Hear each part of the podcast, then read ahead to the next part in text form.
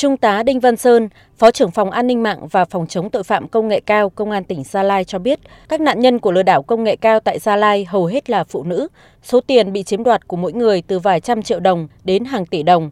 Trong đó, nạn nhân bị lừa số tiền lớn nhất lên tới 10,1 tỷ đồng. Theo đó, tội phạm công nghệ cao sử dụng 4 thủ đoạn phổ biến, đó là hack tài khoản mạng xã hội, hỏi vay tiền bạn bè, người thân, kêu gọi đầu tư vào các sàn giao dịch ngoại hối, tiền ảo để hưởng mức lợi nhuận cao, mời tham gia làm cộng tác viên bán các sản phẩm trên các trang thương mại điện tử, giả danh cán bộ công an, viện kiểm sát, gọi điện đến yêu cầu nộp tiền vào tài khoản để xác minh đường dây tội phạm.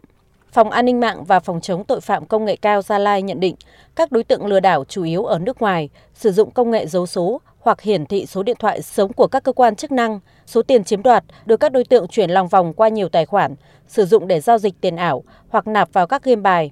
Theo Trung tá Đinh Văn Sơn, người dân cần cảnh giác với những lời mời trên mạng xã hội và các cuộc điện thoại lạ. Hết sức cảnh giác với những cái lời mời mọc có cánh của các đối tượng đưa ra trên mạng